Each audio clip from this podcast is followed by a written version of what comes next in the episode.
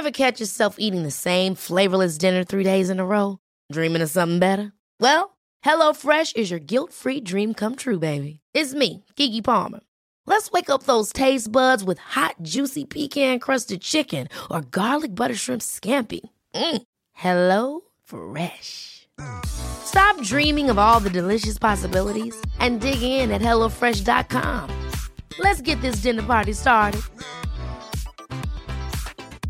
Hey, it's Ryan Reynolds, and I'm here with Keith, co star of my upcoming film, If, only in theaters, May 17th. Do you want to tell people the big news?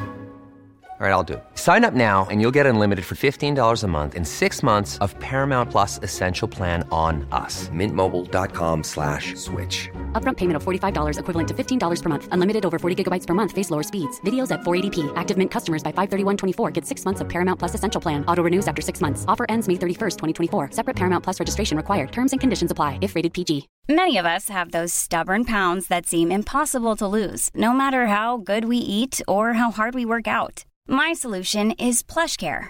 PlushCare is a leading telehealth provider with doctors who are there for you day and night to partner with you in your weight loss journey. They can prescribe FDA-approved weight loss medications like Wegovy and Zepbound for those who qualify. Plus, they accept most insurance plans. To get started, visit plushcare.com slash weight loss. That's plushcare.com slash weight loss.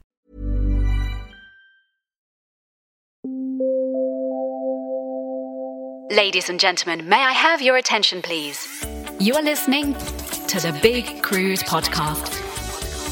Hello, and welcome to episode 143 of the Big Cruise Podcast. My name is Baz, I'm one of your hosts, and it's always a great pleasure to bring you yet another episode of All Things Cruise. And we're certainly getting things underway in just a second. Now, first of all, a couple of thank yous. Um, thank you to a few people that have left some reviews on various podcast directories. Uh, the first one came in on episode 138, which was when Chris was on board P&O Australia. Um, and Jada wrote in to say, I loved Conrad's part. Could you maybe bring in another HQ or HQ plus staff member on future episodes? Now, Conrad, of course, is part of the, uh, for want of a better word, the Kids Club team, uh, the children's entertainment team on board. Um, and HQ and HQ plus relates to the different age groups on board. So, uh, yeah, we do love bringing in the, the, Little Cruise podcast wherever we can. It was great to have Conrad there, and we will certainly try um, when we're out and about on the next ship to, uh, to weave a little bit more of that content in. So, thank you to Jada for that one. Uh, left a review on episode 140. Love the Big Cruise podcast. I always learn so much about the historical aspects of cruising. Thank you, Sashba. Great to, to hear from you, and thank you for leaving that uh, review there. Now, it really doesn't matter where you listen to the podcast, whether it's uh, you know Apple Podcasts, Google Podcasts, Spotify, to name just a few there. Um, wherever you leave that review, it's greatly appreciated. It really does help people to find uh, find us. So thank you for that. Now, in relation to that, we have had a couple of technical issues uh, that go back about eight episodes that uh, I only became aware about a couple of weeks ago. Um, so certain podcasts weren't picking up uh, the, the the latest feeds or the latest episodes from about 132 133 um, we have spent quite a bit of time this past week to 10 days trying to get that sorted. Uh, it looks like we have found uh, the little glitch in the system and uh, everything should be flowing through as normal now. So if you if you've been missing us for a couple of weeks uh, truly sorry. I don't know what happened there. There was certainly a bit of a gremlin in the back end of the podcast hosting system and uh, it looks like we've certainly fixed it. So we're, we're hopefully back with you. And uh, if you do need to find any of the back episodes, you can always just head to the website, of course, thebigcruisepodcast.com, click on uh, all episodes, and you'll find everything uh, right from 142 back to episode one. Now, uh, I probably spent uh, far too much time doing this little intro, so let's uh, get things moving. Let's get Chris on the line and let's start talking all things cruise. Enjoy the show.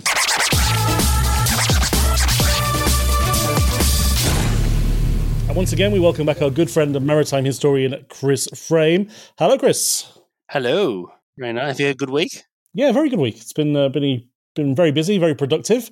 Um, uh, heading uh, interstate next week for for work, which is always good. A bit of networking, uh, but no, mm. life, life's pretty good this week. That's good. Excellent. Now, for you, uh, we've got a list of questions which we sent in last week, actually. Uh, Chris in the UK sent in, and uh, I gave you a bit of time to research this one because I wasn't sure if you would be able to pull something from thin air.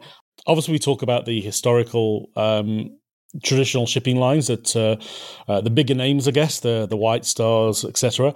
Um, but Chris was asking, is there mm. any lesser known or smaller uh, shipping lines that we don't often hear about, but have a an interesting uh, story or an interesting fact around them? So uh, yeah, what have you got for us, Chris? Well, you know, that's one of the interesting things, and one of the reasons why this was a hard one to to research is uh, it really depends on um, who, you know what you know about the shipping lines in your area. So we tend mm. to talk about ones that have had an impact in the cruising industry or in um, in Australia because we're based here. Um, but if you're in different parts of the world, it it may be that your go-to shipping line is uh, Hamburg America or Norddeutsche Lloyd or um, you know uh, the Union Castle line, for example, which I thought was great. And you know, one of the things is that people don't really know much in general about the Orient line unless they are British or Australian, because the Orient oh. line was uniquely between Britain and Australia. So, um, it, I guess that's that's a sort of preface. But one of the ones that I thought was quite interesting is the Matson line, which still exists to this day um, as a freight oh. company. So it, it started its um, its heritage back in the 19th century uh, carrying freight. But in the um, early 20th century, they actually acquired a um, sh- shipping company, the Oceanic um, Shipping Company, uh, not the same one that ran on the North Atlantic under White Star Line, a different, a different mm-hmm. one that was mm-hmm. into trans-Pacific voyages.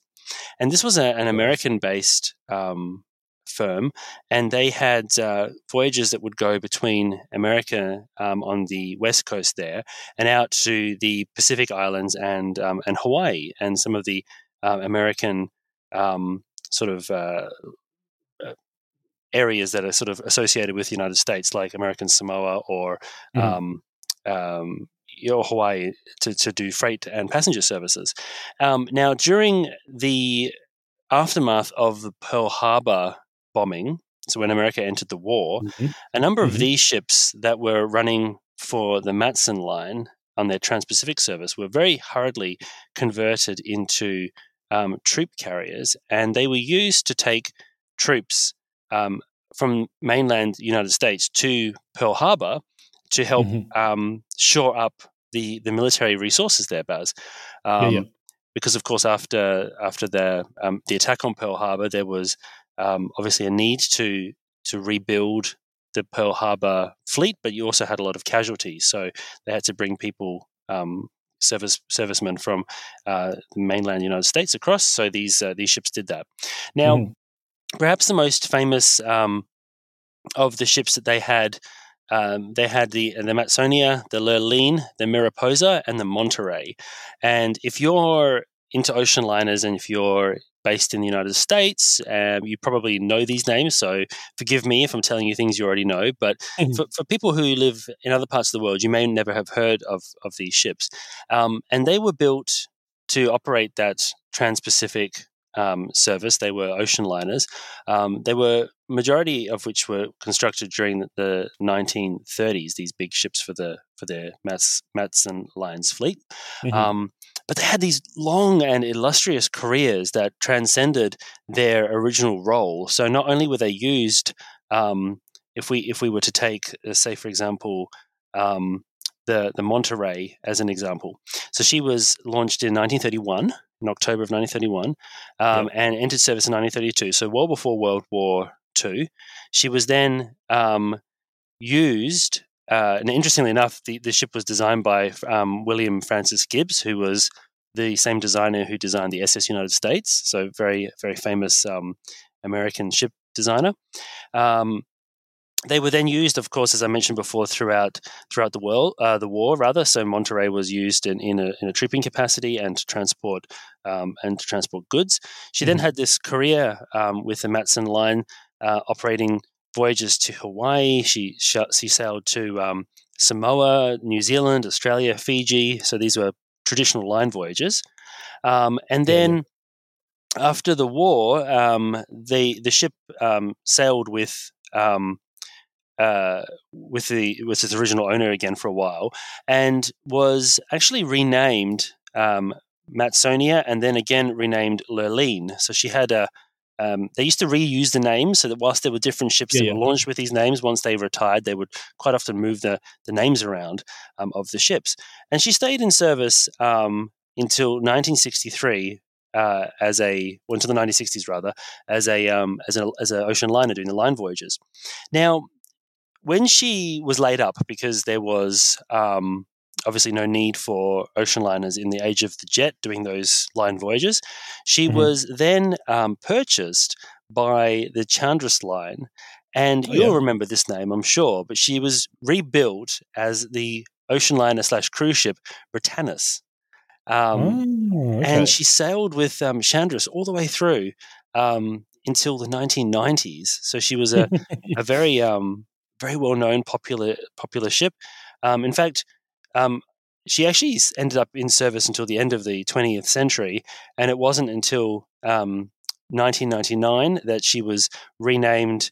Um, for her scrapping, she was renamed Bel- Belofin and um, Oh. sent off to be scrapped. But as she was on her way to the um, shipbreakers, she um, took on a list, and they actually had to let her go, and she sank to Oh. kind of end her career. But it's just weird because you think about these ships that were built in the 1930s from this line that outside of perhaps America and the Pacific people might not necessarily know about, which then went on to become one of the pioneering cruise ships for Chandris, which of course then became celebrity. So Celebrity, yeah. you can find pictures of her as Britanis, and she's got these the big celebrity X's on her funnels because, of course, that's the brand mark that was carried over from Chandris to celebrity.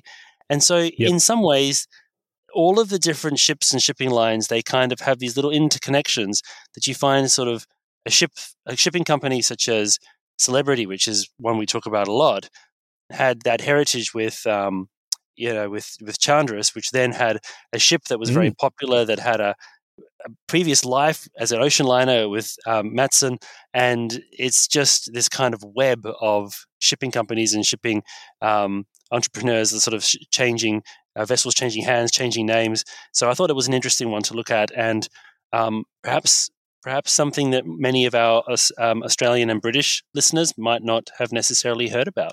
Mm, good one. Did well there, Chris. Well done. Impressed, mate. And look, I mean, it's one of those ones. I know Chris had said like any of the the um, lesser known lines. I mean, there's all sorts of um, lesser known companies from. Um, but depends on who you are, though, of course, because I know I'm going to say some of these names, and the people will write in and say, "Look, of course, people know about this." But you know, you've got um, Safmarine's uh, passenger shipping uh, services that they had. You've got things like the Blue Funnel line. You've got the Anchor line, which was absorbed into Cunard. Um, there's you know Mhm. Orient line, which I mentioned before. There's there's, there's all sorts of um, shipping lines that were based out of China and in Hong Kong as well.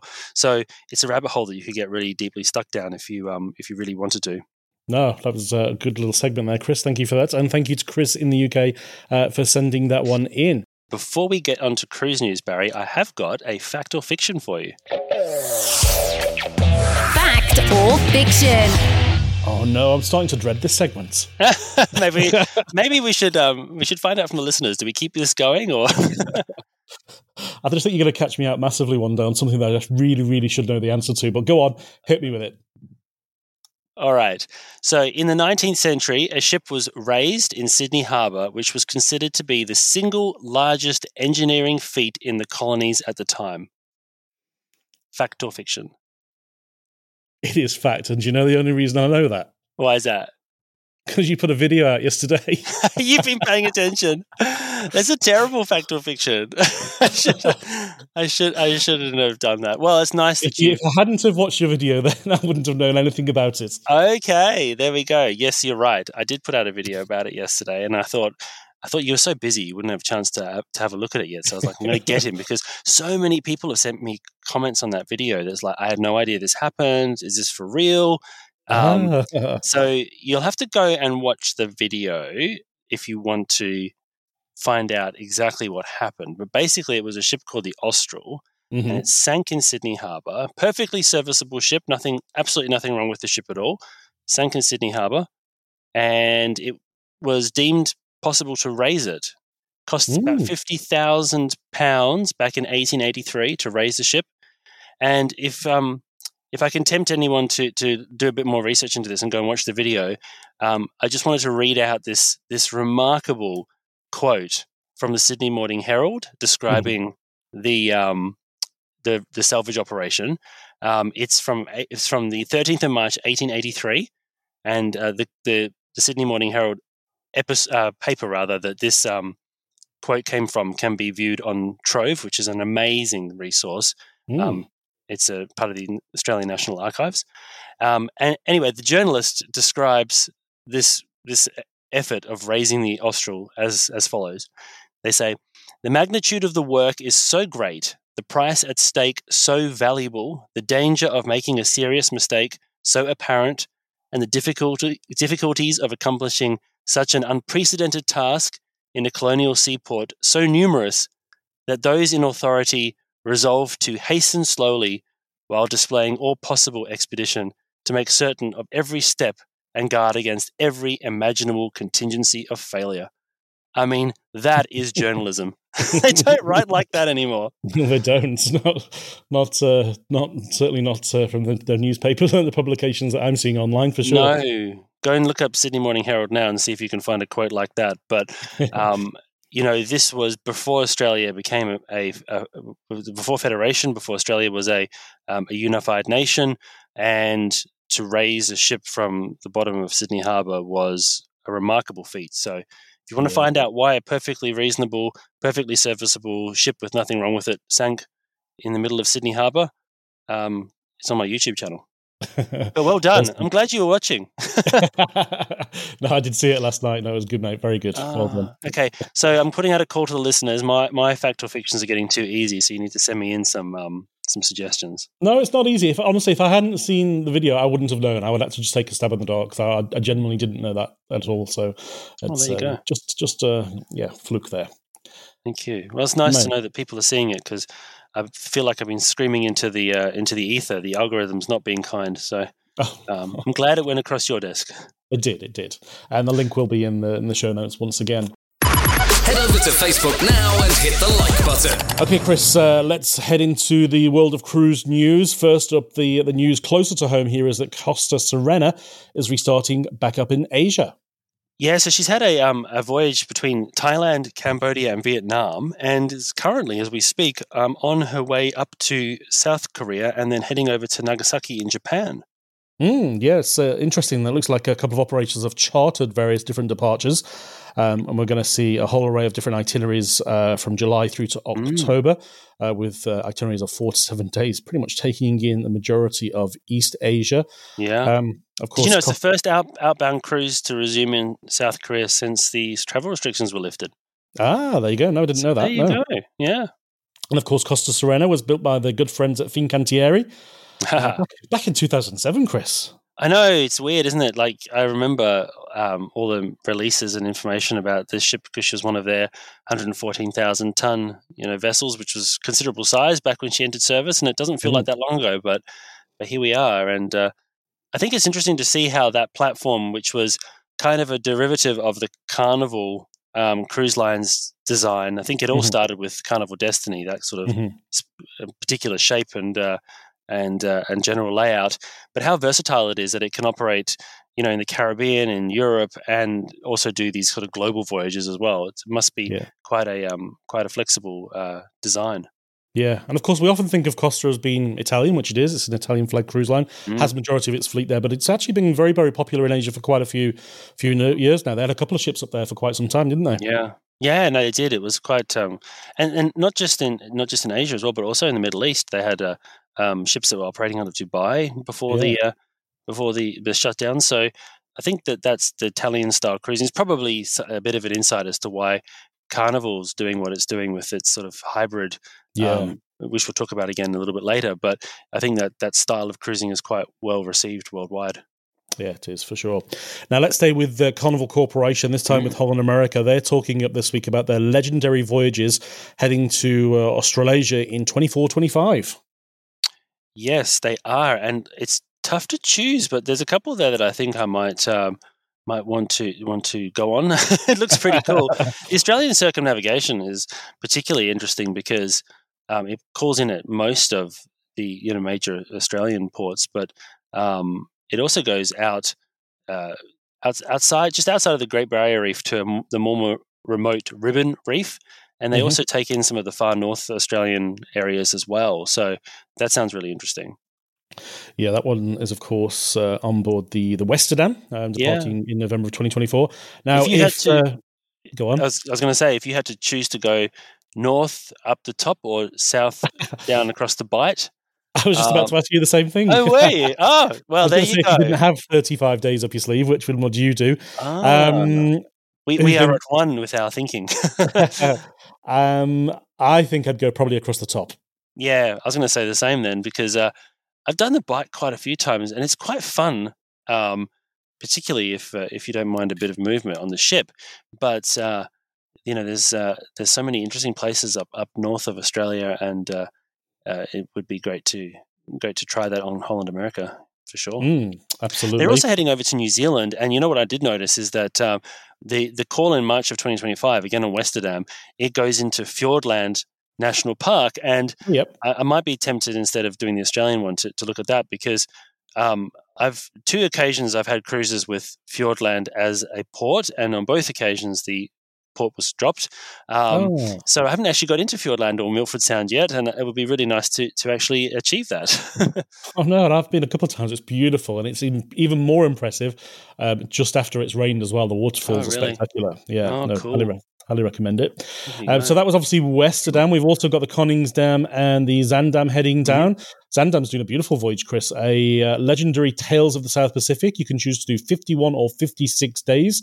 Uh, the Yeah. 56th day being Vancouver to San Diego, taking in, wow, some cracking places in uh, Mm. 20 different ports of call from Hawaii to Samoa, Fiji, uh, the and Society Islands, Marquesa and Tahiti, etc., to name just a few. yeah, And then there's obviously the repositions when the, the ship heads up and down from from Alaska. So you got Westerdam repositioning as well.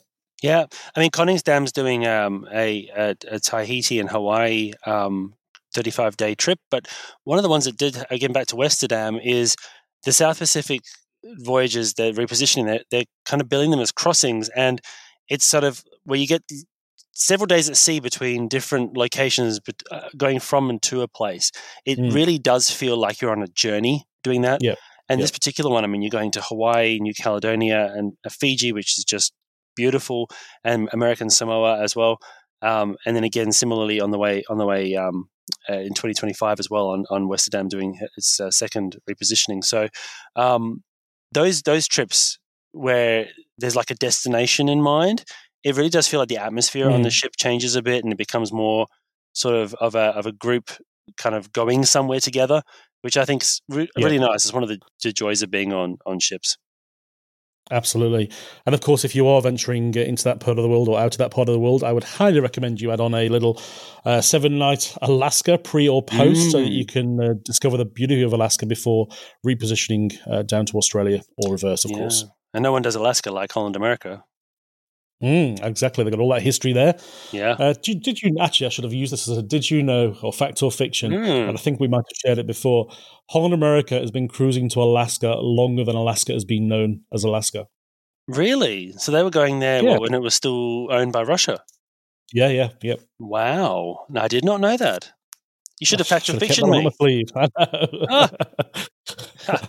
Oh, Well, I dodged a bullet there. now we're, we're heading over to Europe next, Chris. Uh, this time talking A-Rosa, which of course are popular with the river cruisers Mm. all over the different European rivers. Of course, um, they've of course got the family-friendly vessel A-Rosa Sena, Mhm. um, which cruises on the uh, the, the Rhine, and uh, she's popular with families because she's got dedicated kids facilities, which is uh, incredible. Yeah. Uh, Yep. But they've uh, further improved upon their their bike offering. They've now added in e-bikes, including e-bikes for teens. Yes, exactly. And you know, it's now the twelfth ship and the and the last ship in the fleet to to get the e-bikes. Um, and one of the joys, I suppose, of, of river cruising, and you know this better than I do because of all your experience with it, Baz.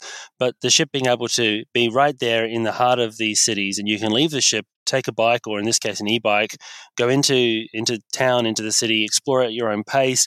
You don't have to be worrying about taxis or Ubers or buses or anything like that. And um, and it's sort of that very different style of of cruising a bit more leisurely and a bit more, maybe a bit more. Um, uh, sort of do it at your own pace than some of these organized tours on the big ocean going cruise lines. Mm, no, and uh, great. It's a great way to to see uh, Europe when uh, you, you, can either follow the riverboat down the river or you can get off and see some of the cities, of course. But uh, Rosa do actually take it one step further. They have uh, certain departures where they partner with a bike tour operator mm-hmm. and they follow the river vessel with a trailer of bikes and uh, they organise various different levels of cycling tours each day in in the various towns and villages that you discover. So uh, lots of different ways to to make the most of your European river cruise. Uh, if you want to weave in a little bit of uh, bicycle riding too. Exactly. There you go. Now, we're still in Europe, Chris, uh, but this time we're talking about Carnival Venezia. Uh, she, of course, has uh, left Europe. She departed Barcelona. She's currently undertaking a two week transatlantic crossing and heading to uh, New York City. She is, yes. And uh, this is uh, going to be introducing that Carnival Fun Italian style to New Yorkers. Mm-hmm. Um, the ship will be undertaking its first cruise out of New York down um, to Bermuda. Be a four day trip, um, departing in just a few days' time on the 15th of, of June 2023. Um, but it has 10 different cruise destinations and 22 different types of itineraries that they'll be offering on that um, on, on that service. You know, because Car- Carnival does have um, that sort of style of having set itineraries that you can kind of yeah. get that familiarity with. But they've got 22 different different ones for this particular ship out of um, out of the American market. So that's quite remarkable. Mm. And uh, news broke overnight for us down here in Australia, Chris, that uh, they're breaking tradition with uh, Venezia. They're actually going to mm. be having a godfather rather than a godmother. Yes, very carnival indeed, because not just breaking tradition, but bringing a comedian in as well. the godfather is going to be Jay Leno, Baz. Yes, yeah, very interesting. Um, that should be good. And as you say, yeah. they, they do like to weave comedy into uh, all of their ships with the Comedy Club, which is very, very popular. Yeah, for sure and it's not unprecedented to have um, a male. I know it's, it's quite often, um, nearly always, you'll find it, it was, uh, they they select a female or a godmother for the for these ships. The the godmother thing is um, it, it's not something that was widely done on all passenger shipping lines. In fact, some lines had no christenings at all. Um, some had, um, you know, a person who would, who would christen the ship, but would never never have referred to it as um, as a godmother um, the way that they, they do these days. And in fact, the the madrina and sort of godmother tradition seems to be more closely connected with Italian um, yep. shipping heritage than it does with, say, British, for example. But mm-hmm. um, there has been many, and obviously these days, like most of the ships are most of the ships are built in Italy, so it makes sense, I suppose. Um, but th- there's there's been many times in history um, where where males or, or men have um, have actually christened ships. It's not anywhere near as regular as, as females, but um, e- even uh, even a traditional shipping line like uh, Cunard, for example, has had two two ships that were named by by men. We'll have to do that one as a as a history segment one day. But um, you know, the, some of the German shipping lines had the had the Kaiser um, named their ships. So, um, but this is interesting because they've gone so far as to call it a Godfather. It's in modern day. It's right there in New York. They're bringing the comedian in. Jay Leno mm-hmm. obviously mm-hmm. is very well known. Carnival's known for its comedy. Um, yep. So it's it's kind of interesting. No, it is. It's good. Well done, Carnival. Um, and you uh, have just reminded me when you were doing that little talk there about uh, the, the traditions of a, a madrina or a godmother. I actually tried to convince a cruise line a number of years ago that uh, I should have been the godfather of their, their next ship, but um, it didn't really? float. They wanted to, they wanted to go with the traditions and, and stick with the female, which was fair enough. I understand. well, I must say, if if it was if it was just sticking with traditions, that stopped them from going with you, Baz. You got pretty close there by the sounds of things. Maybe they were just saying that. I don't That'd know. be nice. I don't. I don't suppose you'd be brave enough to say the name of the shipping line, would you? no, not on air. I'll tell you afterwards in a minute. oh, curious now. You're gonna have all the listeners writing in their suggestions. the Baz um, of the um, Seas. There you go. the, uh, we'll have to start, we'll have to start, uh, we're going to have to start a petition.org or something for this, I think. Oh, you reckon? yeah, come on. The Big uh, Cruise we'll Podcast Ocean Liner. That sounds fantastic. Bless. Um, now that's all the official news that we have. There's a few other little news stories floating around, but um, mm. one of them I'm going to do a little bit of investigating because I'm it, I'd read it elsewhere and I can't find any facts that back it up, but there's rumors around a very popular Northern Europe uh, cruise line uh, Mhm. potentially heading to Australia. So I'll do a little bit of Oh, digging around that one. Of course. Princess. We spoke about their new ship um, launching um, or na- naming Yeah, the, the Star Princess. ship. Yeah, they've opened up for bookings now. So um, 24th of May, they opened up for their elite um, elite uh, status members. But uh, um, the British Isles and Northern European voyages have been put on sale as well from from late um, from late May, and their Mediterranean program for the ship is also um, up for, for sale. So it's um, you can now make a booking on a on the new Princess ship, which is pretty cool. And I've been Yeah. wondering, actually, uh, uh, it was um, I was thinking about this just before, but you know, it's not too long now until Virgin's going to make its debut in Australia. They must be getting getting kind of ready on their side. Yeah, they are. They uh, they'll be coming out uh, probably in the next uh, oh, month or so with quite a major campaign all around Australia. So uh, people will start to, the excitement will start to build around uh, Resilient Lady coming to Australia. So yeah, we're looking forward to that in Yeah. early December. Uh, There's been a lot of interest. Um, people asking also about some of these some of these different cruise lines that are coming here. I know Virgin gets a lot of um, got a lot, a lot of queries. People are also fascinated in Australia um, about the idea of Disney um, cruises. It's become a hot topic um, because it's you know different cruise lines coming here for the first time. It definitely gets people's attention and allows for um, you know the the breadth of the cruise industry offering to be visible to to travelers in, in our part of the world. Yeah, it'd be very exciting when we see the the Disney uh, ship enter into Australia, um, and a lot of people very very excited uh, about that. And um, there are still a few cabins around actually, if people are still wanting to do so. It's not the the cheapest cruise experience, but of course you're paying for that Disney magic, so uh, certainly still an opportunity to do so if people are interested. Um, and I think the only other news that we haven't shared officially is there's a competition being run with P&O around winning cruises around their 90th birthday. Um, all the details we Yeah. are on their website for that. Yes, that's true. Um, a lot of a lot of this celebration for their 90 years of cruising in Australia. So they're, I believe it's um, they're giving away three night. Well, you can go into a competition to win a three night um, cruise. I think it's uh, 30 three night cruises that are up for grabs, and I'm pretty sure you have to enter enter the competition on their website. I think it's p and o uh, pocruises.com.au slash competition to find out the details there. Okay, awesome. Um, that's all we've got time for this week, Chris. Um, of course, we're going to refer Yeah. everybody back to your beautiful uh, new video about the the sinking and refloating in Sydney all those years ago. Um, and Yeah. of course, you've got your back catalogue there if people are interested in uh, discovering a little bit more. Thank you. Yeah, and I mean, it's eh, for the listeners' benefit. It sounds like we're a very Carnival Corporation heavy um, uh, podcast the last few weeks, but they seem to be the only ones sending out um, much information at the moment, Yeah. Baz. Particularly is, this week. It's uh, very light on uh, with uh, with um, the Royal Caribbean group at the moment, and uh, also Norwegian Cruise Line holders, but also some of the independents. There just doesn't seem to be an awful lot of news. I'm wondering if they're all on holiday, Chris, because it seems like everybody I know on the socials is in in Europe or North America at the moment. Oh, yeah, I suppose now the world's open again, everyone's having a, a chance to go and travel and explore. But um, you know, like there, there's definitely uh, something to be said about the fact that um, if there's if there's no releases, it's probably because people are out there on the cruise ships and going Mm. from port to port and enjoying the itineraries that have already been sold. Anyhow, Chris, let's call it a day for this week. Um, I will chat with you same time next week, and uh, look forward to doing so. Yeah, looking forward to talking to you as well, Baz, and see you next week. That's all for today. If you enjoyed this episode, please subscribe and leave us a review on Apple Podcasts, Google Podcasts, or wherever you find your favorite podcasts. Until next time, bon voyage.